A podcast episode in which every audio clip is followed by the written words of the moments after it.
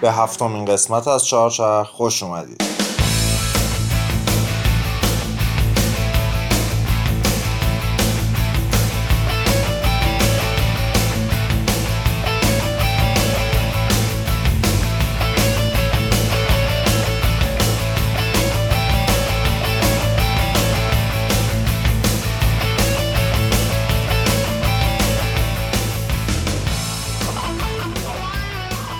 سلام. من علیرضا صبحانی هستم و شما به قسمت هفتم چهارچرخ گوش می‌کنید که توی مرداد 99 ضبط میشه.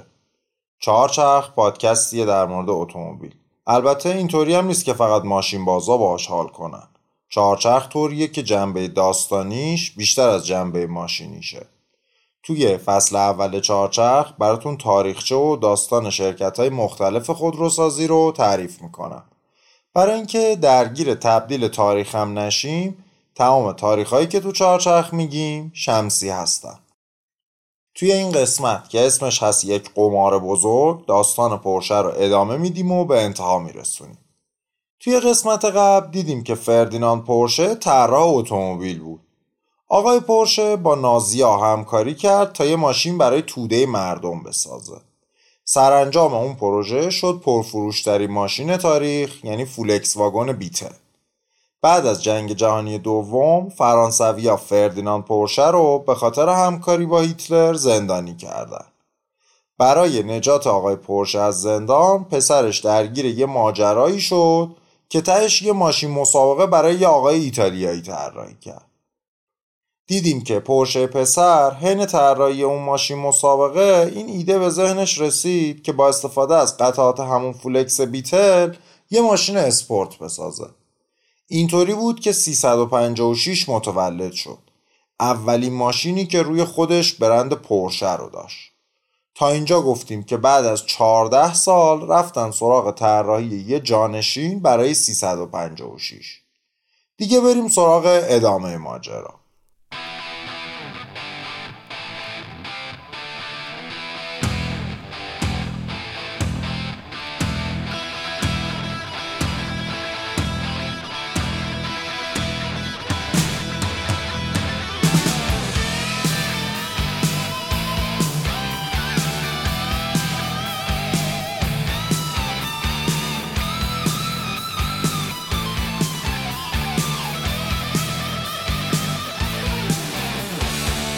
تو قسمت قبل دیدیم که فردیناند پورشه پدر بیتل رو طراحی کرده بود. فری پورشه پسر هم 356 رو طراحی کرد. حالا نوبت پسر فری بود که یه حرکتی بزنه. اسمش چی بود؟ اونم اسمش فردیناند پورشه است. کلا این خانواده خلاقیت خاصی توی انتخاب اسم نداشتن انگار. همشون فردیناندن. واسه اینکه این فردیناند پورشه نوه با پدر و پدر بزرگش که اونا هم فردیناند بودن قاطی نشه بهش می‌گفتن بوتسی. بوتسی رفت دانشگاه که طراحی صنعتی بخونه. ولی بعد از یه سال اخراج شد. گفتن استعداد نداره. سال 36 رفت شرکت خونوادگیشون و سعی کرد به صورت تجربی کار یاد بگیره. چهار سال بعد پورشه کار طراحی یه جانشین برای 356 رو شروع کرد. اولین کار این بود که موتور رو قوی تر کنن. پس موتور چهار سیلندر قبلی رو گذاشتن کنار و یه موتور 6 سیلندر باکسر طراحی کردن که بازم با هوا خنک می‌شد. موتور باکسر چیه؟ موتورهای معمولی خطی هستن. یعنی چند تا سیلندر عین یه خط پشت سر هم ردیف شدن. پیستونا توی این سیلندرها بالا پایین میرن. حالا هرچی تعداد سیلندرها بیشتر باشه طول موتور هم بیشتر میشه دیگه. یه راه حل واسه اینکه طول موتور رو کم کنن اینه که بیان موتور رو وی شکل بسازن. تو فارسی میگیم موتور خورجینی انگشت اشارتون رو بگیریم بالا. اگه از روبرو به یه موتور خطی نگاه کنین این شکلیه. انگشتتون الان نماد یه ردیف سیلندره. یعنی اگه موتور 6 سیلندر خطی باشه انگار پشت انگشتتون 6 تا سیلندر توی یه ردیف قرار گرفتن. حالا انگشتتون رو مثل علامت پیروزی بگیرین. موتور وی از روبرو این شکلیه. یعنی مثلا موتور V6 سه تا سیلندر تو راستای هر کدوم از انگشتاتون داره. دیگه سیلندرها توی یه ردیف نیستن بلکه توی دو تا ردیفن. همونطوری که گفتیم موتور وی طولش از موتور خطی کمتره.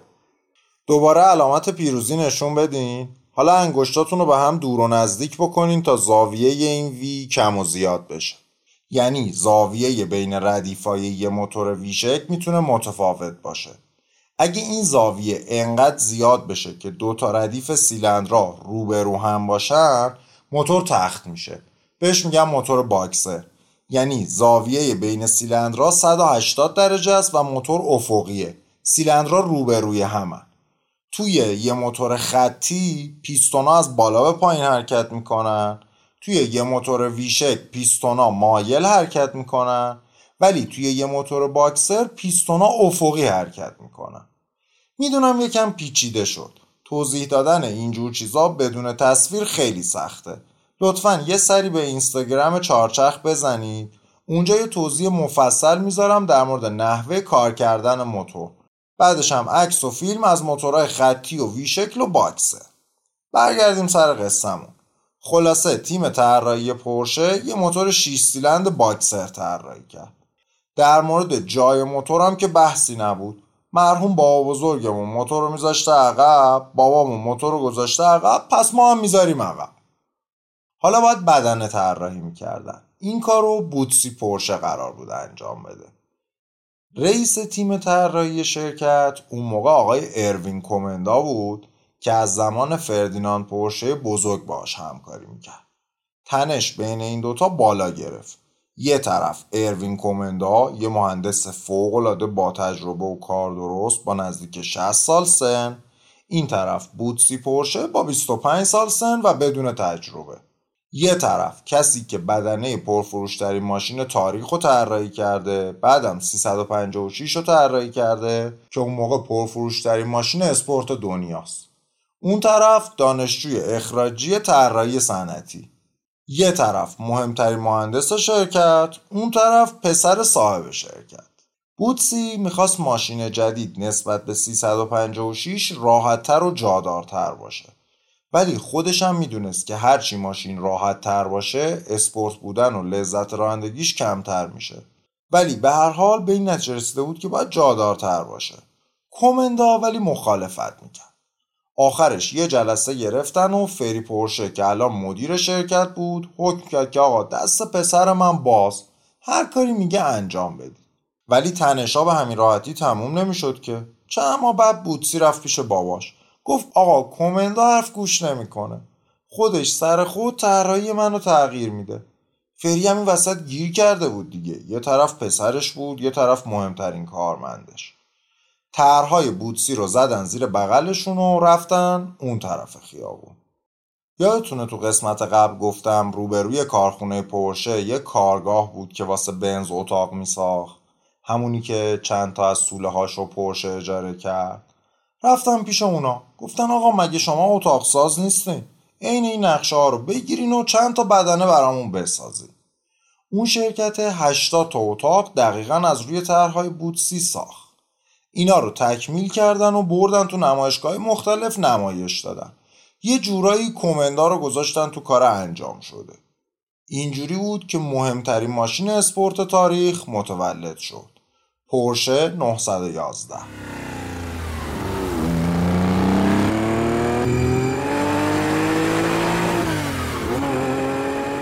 همینجوری که سالا میگذشت پورشه هم 911 رو اصلاح قدرت موتور رو زیاد می‌کردن طراحی داخلی رو یکم تغییر می‌دادن تغییر چهره های مختصر دادن از اینجور کارا. این شد که بعد از مدتی از همون نسل اول 911 چندی مدل مختلف با سطحهای متفاوت قدرت و امکانات و اینجور چیزا وجود داشت. ولی گل سرسبد همه 911 ها سال 54 معرفی شد. 911 توربو.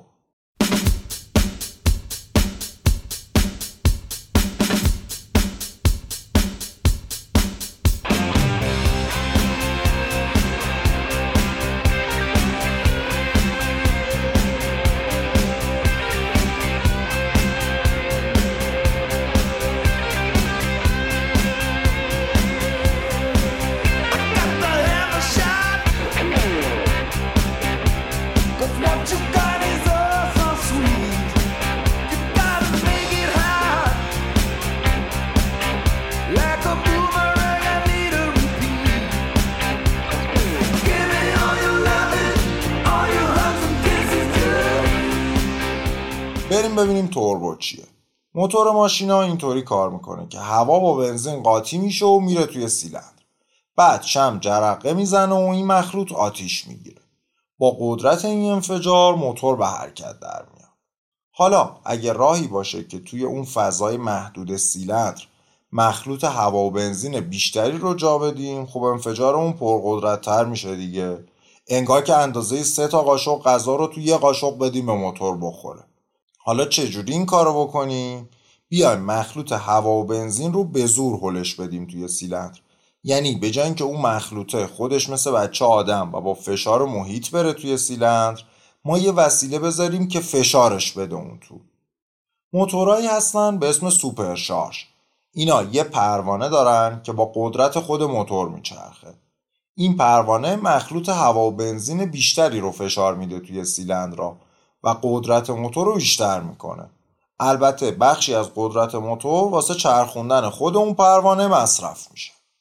یه راه هوشمندانه تر اینه که بیایم این پروانه رو به جای که با قدرت خود موتور بچرخونیم با فشار دود اگزوز بچرخونیم. تا حالا دستتون رو گرفتین پشت اگزوز ماشین. دیدین این دود با چه فشاری میاد بیرون؟ حالا زور دودی که داره هدر میره سر راهش یه پروانه رو میچرخونه. پروانه هم مخلوط هوا بنزین بیشتری رو میفرسته توی موتور. به این پروانه توی انگلیسی میگن توربین. واسه همینم به این موتورها میگن توربو شارژر یا به اختصار توربو. توی فارسی به این سیستم های توربو شارژ و سوپر شارژ میگن پرخوران. خیلی هم کلمه قشنگیه. فقط مشکلش اینه که بین این دوتا فرقی نمی‌ذاره. موتورهای سوپر شارژ نسبت به موتورهای تنفس طبیعی قدرت بیشتری تولید می‌کنن و بازده بالاتری دارن. موتورهای توربو که تازه از سوپر بهترن چون دارن از نیروی هدر رفته دود اگزوز استفاده می‌کنن. ولی خب پیچیده ترن و قطعات متحرک بیشتری دارن. توربوها یه بدی دیگه هم دارن. بهش میگن تأخیر توربو یا توربو لگ. تو ماشین تنفس طبیعی وقتی گازو تا تعمی چسبونی موتور همون موقع قدرت بیشتری تولید می‌کنه. ولی موتور توربو رو وقتی بهش گاز میدی اول یکم دور برمیداره بعد دود اگزوز بیشتری تولید میشه بعد دود پروانه رو میچرخونه بعد پروانه هوا و بنزین بیشتری رو میفرسته توی سیلندرا بعد تازه موتور زور اصلیش رو نشون میده. به این فاصله ای که بین گاز دادن شما و تند رفتن ماشین هست میگن تأخیر توربو. ماشین های توربو یه صدای خاصی هم دارن که صدای اون پروانه است.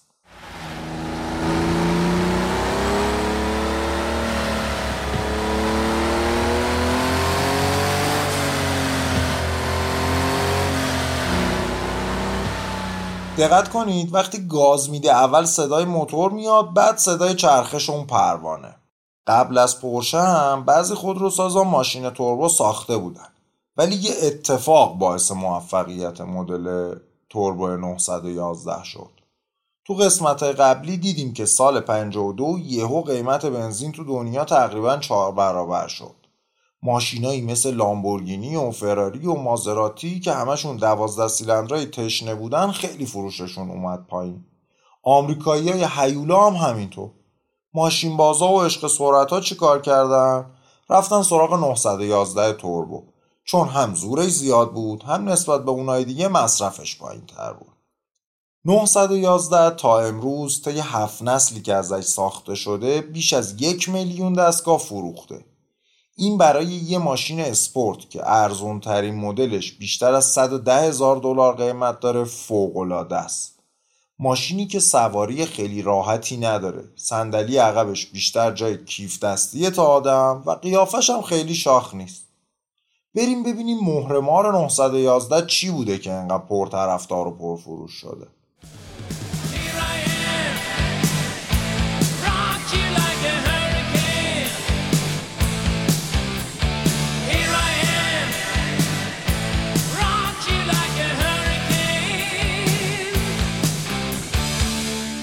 ما ماشین بازا دنبال یه چیزی هستیم که قابل اندازه گیری نیست. فقط قابل لمس کردنه حس کردنیه. بعضی ماشین ها موقع رانندگی یه چیزی دارن که ربطی به سرعت و شتاب و این چیزا نداره. یه حسی به راننده منتقل می‌کنن که با عدد و رقم قابل بیان نیست. یعنی ممکنه یه ماشینی خیلی سریع بره ولی اون حس رو منتقل نکنه. مثال بزنم با هر مترو معیاری اندازه بگیری تویوتا کورولا از مزدا سه ماشین بهتریه. نرمتره جادارتره کاربردیتره جون سخته یدکیاش ارزونتره. ولی کورولا ماشین ماشین بازا نیست. حس رانندگی رو منتقل نمی‌کنه. حتی اگه باهاش تندم برونی اون حس هیجان رو بهت نمیده. مزدا سه ولی تعویز دندش صدای موتورش شتابگیریش حسش موقع پیچیدن توی پیچا یه حس خوبیه. یه هیجانی بهت میده که کرولا نمیده. یه مثال دیگه. L90 و 206 تیپ 5 از نظر 0 تا 100 و شتاب و حد اکثر سرعت و اینجور چیزا خیلی نزدیکن. ولی وقتی تند رانندگی می‌کنی 206 یه حس و حالی داره که L90 نداره. ماشینا غیر از فاکتور اسپورتی بودن یه خصوصیت دیگه هم دارن. بعضی ماشینا شخصیت دارن کاراکتر خاص خودشونو دارن. منظورم تیپ آدمایی که سوار اون ماشین میشن نیستا. مثلا تو ایران بنز معماری داریم که بیشتر معمارا سوار می‌شدن یا پژو آخوندی. این شخصیت ماشین که من میگم کاری به شخصیت آدمایی که سوار میشن نداره. مال خود ماشینه. بعضی ماشین ها یه چیزی دارن که هیچ ماشین دیگه ای نداره. این باعث میشه به محض اینکه میبینیشون یا سوارشون میشی احساس کنی با همه ماشین های قبلی که دیدی فرق دارن. انگار تو ژن ماشین یه چیزی باشه که مشابهش تو هیچ ماشین دیگه ای نیست. بذارین دوباره با مثال بگم. هر کی بنز کلاس جی رو ببینه تو ذهنش میمونه. یه جوریه که هیچ شاسی بلند دیگه ای نیست. یا مثلا فورد موستانگ یه صدایی داره که با همه ماشین های دیگه فرق داره. یا اگه آلفا رومو سوار شده باشین طراحی داخلش مثل هیچ ماشین دیگه ای نیست. حالا 911 قصه ما همون اسپورت بودنه رو داره. اون حس حال خاص رانندگی که گفتم هم شخصیت و کاراکتر رو داره. اینکه موتورش عقبه باعث میشه استیل رانندگیش با همه ماشین های اسپورت دیگه فرق کنه. قیافه خاصش هم همینطور. لازم نیست شما متخصص ماشین باشین. هر کدوم از نسل مختلف 911 رو ببینید بلافاصله متوجه میشین یه پرش است جایگاه 911 توی دنیای اتومبیل هم خیلی خاصه. یه ماشین معمولی داریم که همونیه که من و شما سوار میشیم. مثلا کورولا.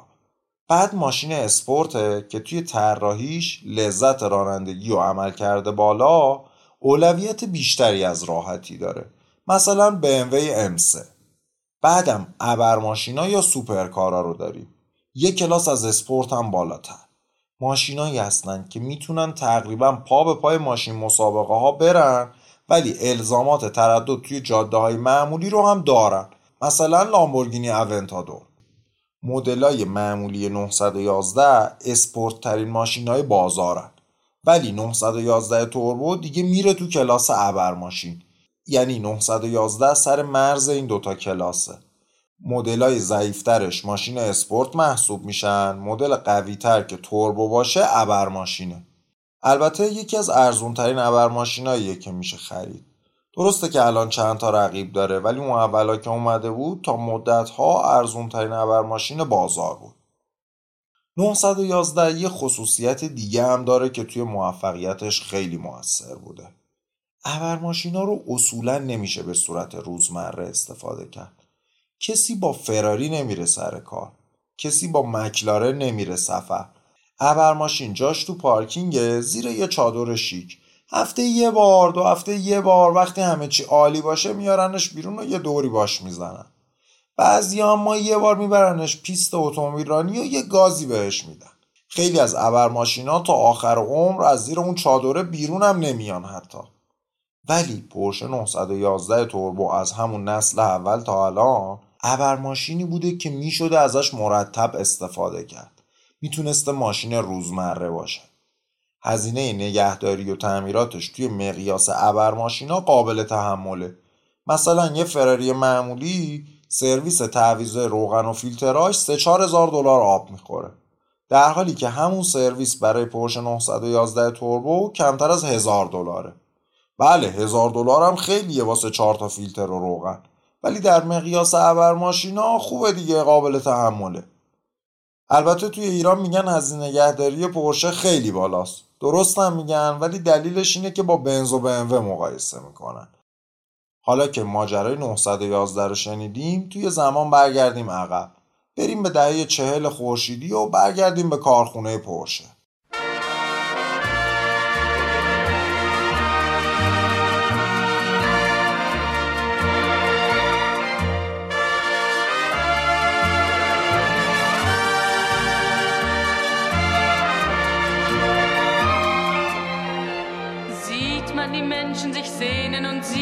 Schmerz, ihre Tränen, dann fragt man sich immer nur, muss das so sein? Immer nur scheiden und meiden und immer nur warten und leiden und hier so wie dort ist ein jeder allein.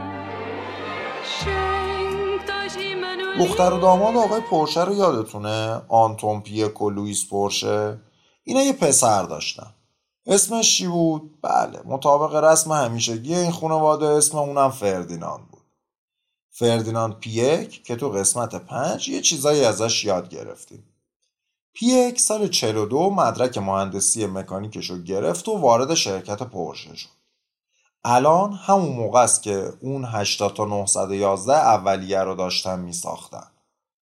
فردیناند پیک شد مسئول مدلای مسابقه‌ای پرشه.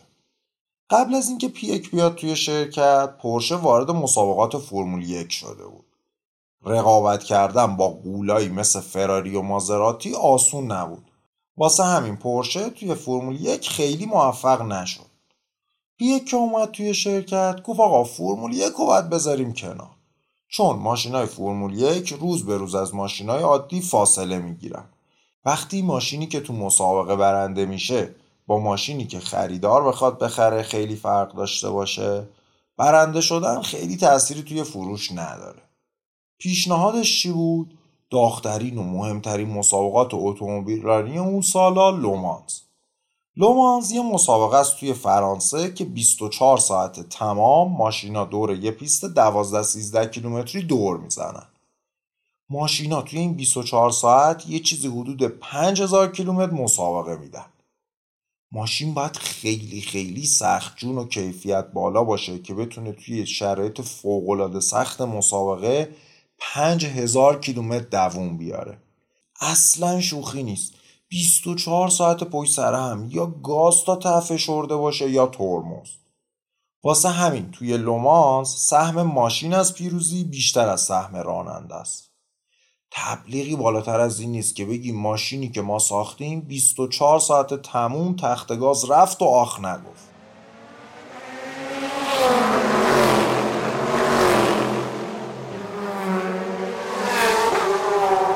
پیک با بوتسی پسرداییش خیلی فرق می‌کرد. بوتسی حرفش خیلی برو نداشت. تا به اختلاف می‌خورد می‌رفت پیش باباش و چغلی می‌کرد. برش لازم و نداشت. ولی پیک انگار ریاست تو خونش بود. یه جوری حرفشو می‌زد همه گوش می‌کردن. حتی داییش که رئیس شرکتم بود حرفشو می‌خوند. این شد که پیک پرشه رو کشوند به رقابت توی مسابقات لومانس. از طرفی توی سالهای قبل سطح رقابت توی لومانس خیلی رفته بود بالا. مسئولین مسابقه برای اینکه سرعت ماشینا رو بیارن پایین و تعداد تصادفا رو کم بکنن یه قانون گذاشتن. گفتن حجم موتور نباید بیشتر از سه لیتر باشه.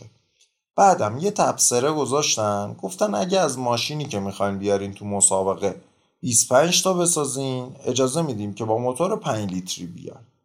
خودشون هم یواشکی می‌دونستن که هیچ تولید کننده ای پیدا نمیشه که این همه پول خرج کنه و 25 تا ماشین مسابقه بسازه.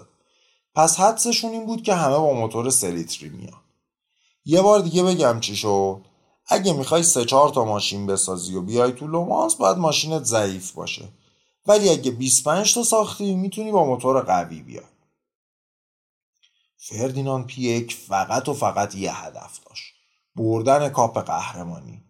سال 47 طراحی رو شروع کردن. یکی از ماشینایی که بوتسی ساخته بود و برداشتن و بر اساسش یه هیولا طراحی کردن. هیولایی که مطمئن بودن همه رو می‌بره. پورشه 917 افسانه ای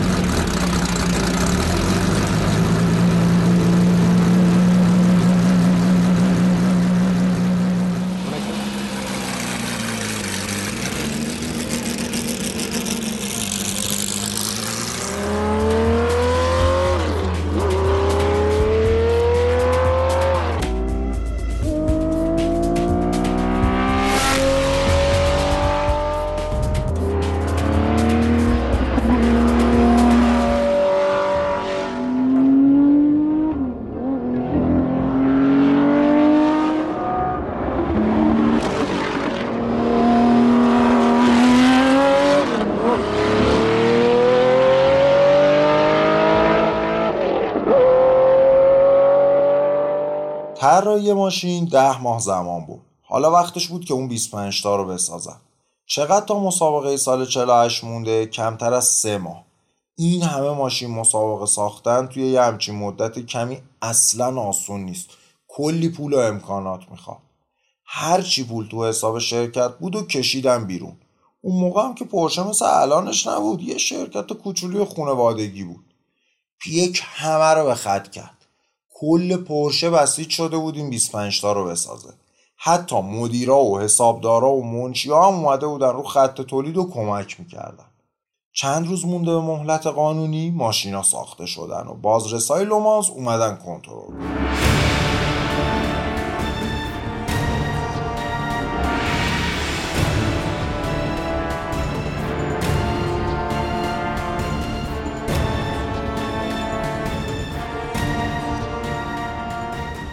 تاییدیه صادر شد.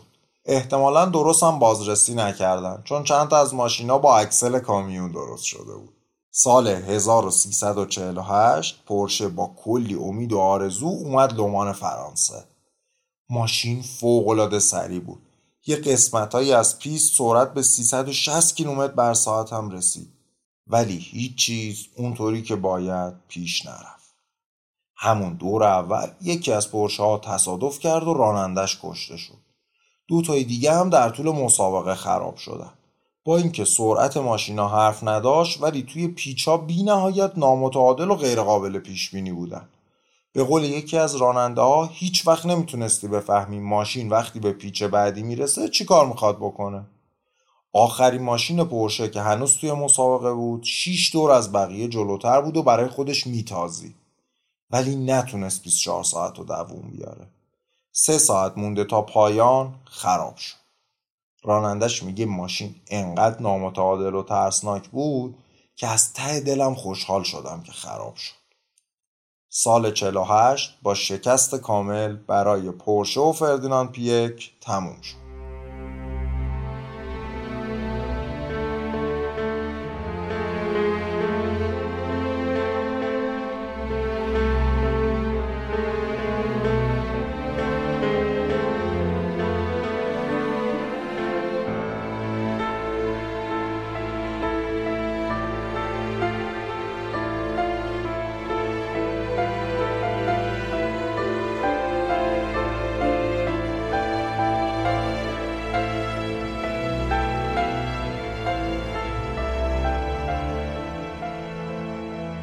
بعد از مسابقه یه جلسه برگزار کردم. پیک تقریبا تمام نقدینگی شرکت و خرج این کار کرده بود ولی نتیجه نگرفت. به داییش گفت باید سال دیگه برگردیم. من پول بیشتری می‌خوام. بوتسی از اون طرف داد می‌زد این حماقت محضه. مگه دیوونه شدیم؟ مگه شرکتمون رو از سر راه آوردیم؟ بعد از یه بحث داغ در نهایت پیک تونست حرفش رو به کرسی بشونه. شرکت رو گذاشتن گروی بانک و وام گرفتن. کل پرشه رو قمار کردن. چون اگه برنده نمی شدن و نمی‌تونستن وام و پس بدن بانک صاحب شرکت پرشه میشن پیک بهترین مهندس متخصص لومانز رو استخدام کرد تا ایرادای ماشین رو رفع کنه.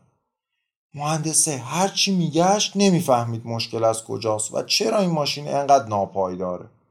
تا اینکه یه روز بهاری ماشین رو برده بودم برای یه تست طولانی. بهارم که دیدین هوا پر از پشه و حشره است. مهندسه دید جلوی ماشین پر از پشه مرده است ولی رو بال عقب هیچی نیست. فهمید مشکل از آیرودینامیکه.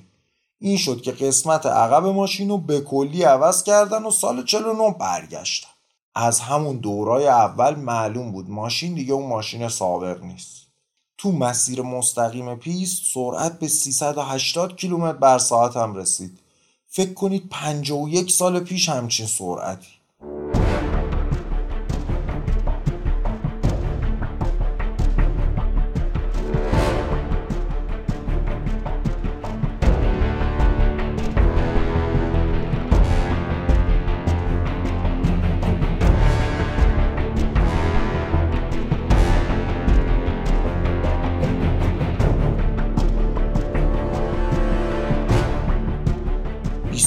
ساعت بعد پرشه از خط پایان گذشت در جایگاه اول. بالاخره به هدفشون رسیدن. اولین قهرمانی تاریخ پرشه. از اون به بعد دیگه رکوردی نموند که 917 نشکنه. بعضی از این رکوردها تا همین ده سال پیش هم پابرجا بودن. از اون روز تا الان پرشه پر افتخارترین خودروساز مسابقات لومانزه. اون پیروزی شروعی بود برای یه عالم قهرمانی تو مسابقات دیگه غیر از لومانز دریچه های صد باز شده بودن و هیچی جلودار پرشه نبود.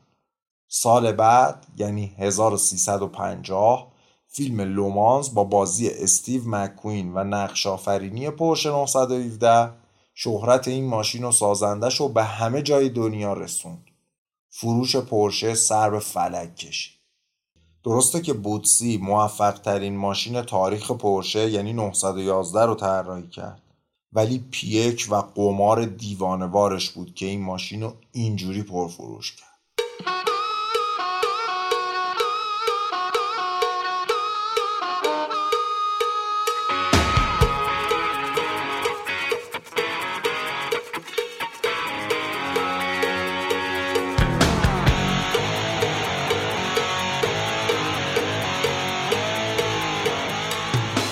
در طول تمام این موفقیت ها دعوای داخلی هنوزم ادامه داشت.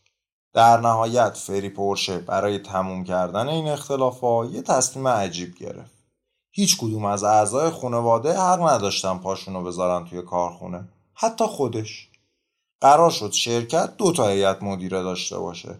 یه هیئت مدیره اجرایی که کارا رو به چرخونه یکی هم یه هیئت ناظر که سیاست گذاری کلام بکنه. اعضای خانواده فقط حق داشتن توی اون هیئت ناظر باشن. بعد از این تغییر رویه پیک از پرشه جدا شد و رفت توی آودی. بعدها تا ریاست هیئت مدیره فولکس واگن هم رسید. پیک خیلی آدم عجیبیه. الان اول داستانش رو گفتیم که کارمند شرکت خانوادگیشون بود. آخر داستانش هم تو قسمت پنج گفتیم که رئیس هیئت مدیره فولکس واگن شد. ولی بازم کارش داریم. هم تو قسمت آودی هم تو قسمت بوگاتی. فردیناند پیک سال 98 تو سن 82 سالگی درگذشت. بوتسی پورشم بعد از اون داستان جدا شد و رفت استودیوی طراحی صنعتی واسه خودش راه انداخت. ولی ماشین طراحی نمی‌کرد. اولین کارش طراحی یه ساعت بود. دیدین روی بعضی کفشا و ساعتها و عینکا نوشته پورشه دیزاین؟ اینا همه محصولات استودیوی طراحی بوتسی پورشه است. البته سال 86 شرکت پورشه مادر این استودیو رو از بوتسی خرید. بوتسی پورشه سال 91 تو سن 77 سالگی درگذشت. فری پورشه 17 سال بعد از تصمیم جنجالیش رئیس اون هیئت ناظر موند. تا اینکه سال 68 خودش رو از همه فعالیت ها بازنشسته کرد. برگشت اتریش توی همون ملک پدریش.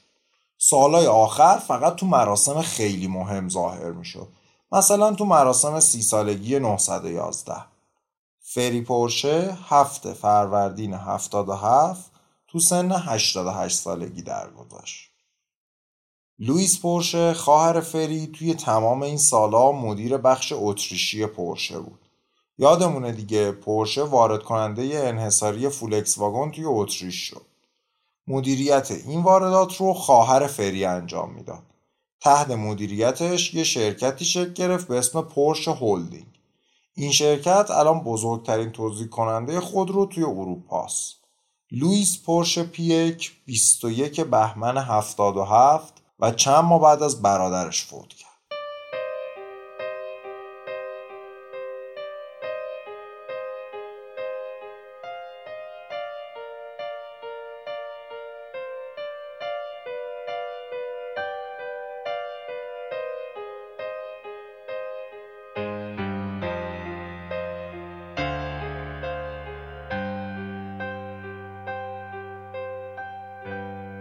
بعد از مرگ فری پورشه پسرش بوتسی رئیس اون هیئت ناظر شد. از طرفی همون موقع هم فردیناند پیک رئیس فولکس شده بود. این دوتا بزرگترین سهامدارای شرکت پورشه بودن. یواشکی شروع کردن به خریدن سهام فولکس. بعد که 20 درصد سهام خریدن اعلام کردن ما قصد نداریم صاحب فولکس بشیم. بلکه هدفمون اینه که کس دیگه ای نخردش می‌خوایم فولکس یه خودروساز مستقل بمونه. چون اون موقع اوضاع مالی فولکس واگن خیلی تعریفی نداشت و چند تا خودروساز دیگه می‌خواستن بخرنش. از جمله BMW و رنو. بعد از سال 84 پورشه رودرواسی رو گذاشت کنار و بیرحمانه شروع کرد به خریدن سهام فولکس. تا سه سال بعد 42 درصد سهام فولکس رو داشتن. یعنی 8 درصد دیگه میخریدن کار یه سره می‌شد و عملا فولکس می‌شد مال خانواده پورشه. یه وام قلمبه چند ده میلیاردی گرفتن تا کار رو تموم کنن. چیزی نمونده بود که کارخونه فولکس بشه مال خانواده کسی که ساختدش ولی امان از تقدیر. بحران مالی سال 2007 میلادی رسید و فروش پرشه خیلی اومد پایین. نتونستن واما رو پس بدن. پورشه در آستانه ورشکستگی قرار داشت که طی یه توافق به جای اینکه فولکس واگن رو بخره برعکس شد. فولکس بود که پورشه رو قورت داد. الان پورشه زیر مجموعه فولکس. ولی جالبه بدونید حدود سی درصد سهام گروه بزرگ فولکس واگن مال خانواده پورشه است. الان کنترل این سهام به نمایندگی از خانواده پورشه دست داداش کوچیکتر بوتسیه ولی اسمش فردیناند نیست. ولفگانگ پورشه. پورشه توی ایران هم سابقه طولانی داره. از همون 356 که اولین مدلشون بود چندتایی وارد ایران شد. بعدها و توی دهه 50 هم تعدادی 911 نسل یک به ایران رسید که هنوزم بین علاقمندای ماشینای کلاسیک دست به دست میشه. اواخر دهه 80 با انفجار مجدد قیمت نفت و آزادی واردات دوباره پای پرشه به ایران باز شد. همه مدلای روز پرشه رو وارد کردن ولی برخلاف همه جای دنیا که 911 پرفروشترین مدل پرشه است توی ایران پانامرا و کاین خیلی پرطرفدار شدن پورشه الان پرفروشترین تولید کننده ماشین های اسپورت دنیاست و سالی بیشتر از 200 هزار تا ماشین میفروشه که برای تولید کننده توی اون کلاس و اون قیمت واقعا فوق العاده است. توی این سالا پورشه چند تا مدل تولید محدودم داشت که خیلی خیلی پیشرفته بودن. از جمله پورشه 959 که سال 65 معرفی شد. اولین ماشین تولید سری بود که رکورد سرعت 320 کیلومتر رو شکست. 959 اولین ابرماشینی بود که از سیستمای الکترونیکی هم استفاده می‌کرد. سال 92 هم پورشه 918 اسپایدر اولین ابرماشین هیبرید دنیا بود که همه را انگشت به دهن گذاشت. الان هم پورشه با مدل تایکان جز پیشتازای ماشینای اسپورت برقیه.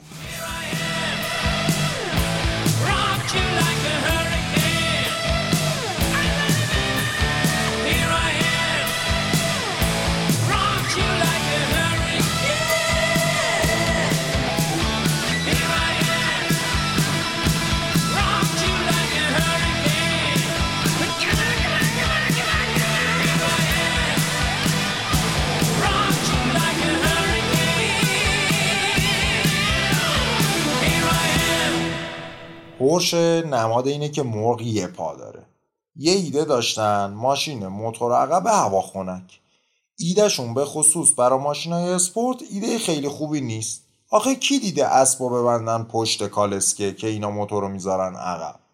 حتی خود پرشه هم توی مدل های مسابقه ایش موتور رو میذاش وسط.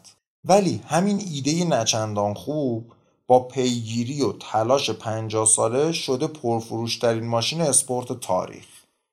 اینقدر ممارست به خرج دادن و سال به سال ماشیناشون رو ارتقا دادن که الان واقعا نظیر نداره. توی دنیای ماشینا خیلی ایده هایی بوده که از 911 بهترن. ولی هیچ کدومشون ذره ای از موفقیت این استوره رو هم تجربه نکردن. به نظرم این نشون میده که اجرای خوب یه ایده از خود اون ایده مهمتره. داستان پرشه همینجا تموم شد. این پادکست رو من علیرضا صبحانی با کمک دادگاه پوردوانی ساختم.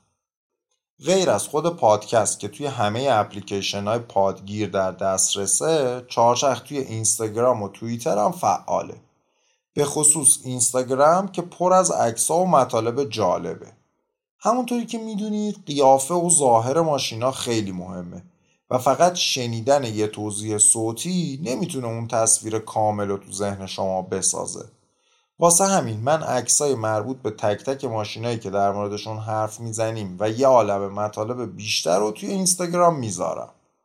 لینک اینستاگرام و توییتر و هامی باش رو هم همین جایی که دارین گوش میدین می‌ذارم. امیدوارم همونقدر که من از ساختن این پادکست لذت می‌برم شما هم از شنیدنش لذت ببرید.